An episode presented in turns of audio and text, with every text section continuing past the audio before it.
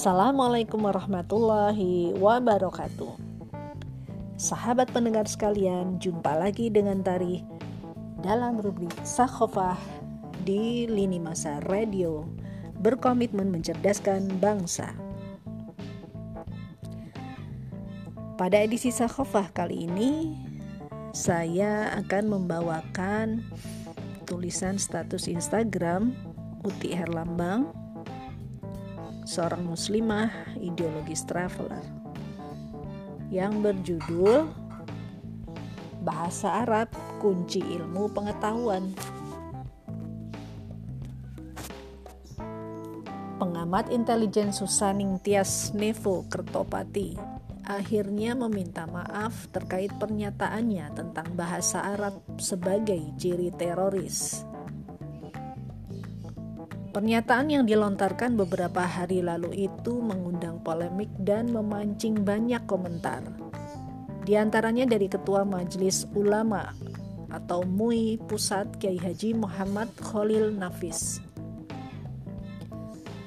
Mengamati atau menuduh gara-gara tak mengerti bahasa Arab maka dikiranya sumber terorisme atau dikira sedang berdoa. Hahaha.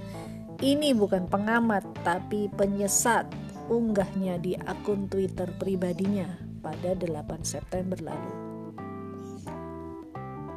Barangkali pengamat intelijen itu tak akan mengeluarkan pernyataannya kalau ia mengamati seberapa banyak kosakata bahasa Indonesia yang diserap dari bahasa Arab. Tercatat tak kurang dari 2000 sampai 3000 kosakata Arab yang diserap dalam bahasa Indonesia.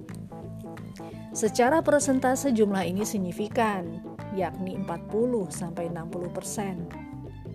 Tak banyak yang menyadari kalau kata yang diucapkan sehari-hari sejatinya adalah bahasa Arab seperti abad, abadi, ilmu, jawab, maaf, takdir, musyawarah, ulama, wajib, umur, daftar, dewan, dan sebagainya. Bahasa Arab pernah menjadi simbol intelektualitas dan modernitas. Seperti yang terjadi di Andalusia, semua orang berlomba-lomba menguasainya, termasuk pada raja dan tokoh agama di Eropa. Bahkan, bahasa Arab di Spanyol masih digunakan dalam waktu yang sangat lama, sekalipun Islam telah meninggalkan Andalusia. Tersebutlah bahasa Alkimiado atau yang dilafalkan orang Spanyol Alkimido. Bahasa Spanyol kuno yang ditulis menggunakan aksara Arab. Bahasa ini digunakan oleh orang-orang Morisco. Orang Morisco adalah muslimin yang dipaksa murtad bila tetap ingin tinggal di wilayah Spanyol yang telah jatuh ke tangan Ferdinand dan Isabel. Jejak sejarah yang ditinggalkan bahasa ini antara lain terlihat dalam fatwa Oran, yakni fatwa yang dikeluarkan Syekh Ahmad bin Abi Jum'ah Al-Maghrawi Al-Wahrani pada 1504 untuk keselamatan orang-orang Morisco.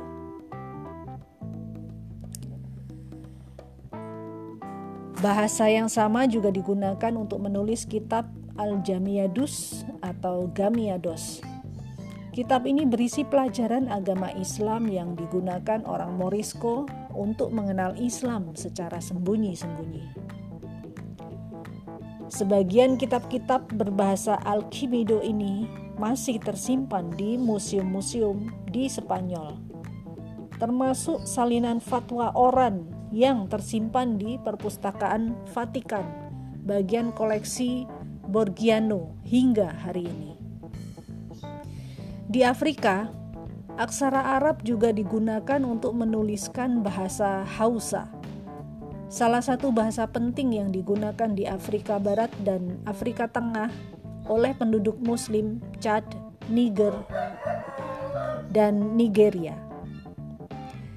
Sekitar 40.000 kosakata Arab diserap ke dalam bahasa Hausa Bahasa ini dituturkan oleh 40 sampai 50 juta orang.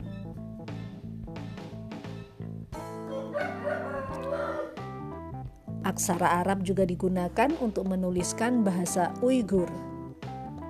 Meski saat ini pemerintah Cina secara masif mewajibkan penduduk Uighur menggunakan bahasa dan menulis dalam aksara Cina. Di Jawa dan Tanah Melayu juga dikenal Arab Jawi atau Arab Pegon, yakni bahasa Jawa atau Melayu yang ditulis menggunakan aksara Arab. Eyang saya lebih mahir menulis Arab Pegon ketimbang huruf Latin. Banyak naskah-naskah kuno yang saat ini tersimpan di berbagai museum menggunakan bahasa ini. Mereka yang alergi dengan bahasa Arab patut dikasihani, karena bahasa Arab adalah kunci ilmu pengetahuan. Al-Quran yang merupakan sumber dari segala ilmu pengetahuan ditulis menggunakan bahasa Arab. Dengan menguasai bahasa Arab berarti memegang kunci ilmu pengetahuan.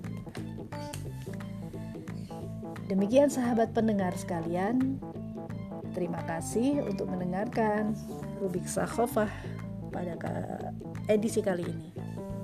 Sampai jumpa di Rubrik Sakhofah berikutnya. Assalamualaikum warahmatullahi wabarakatuh.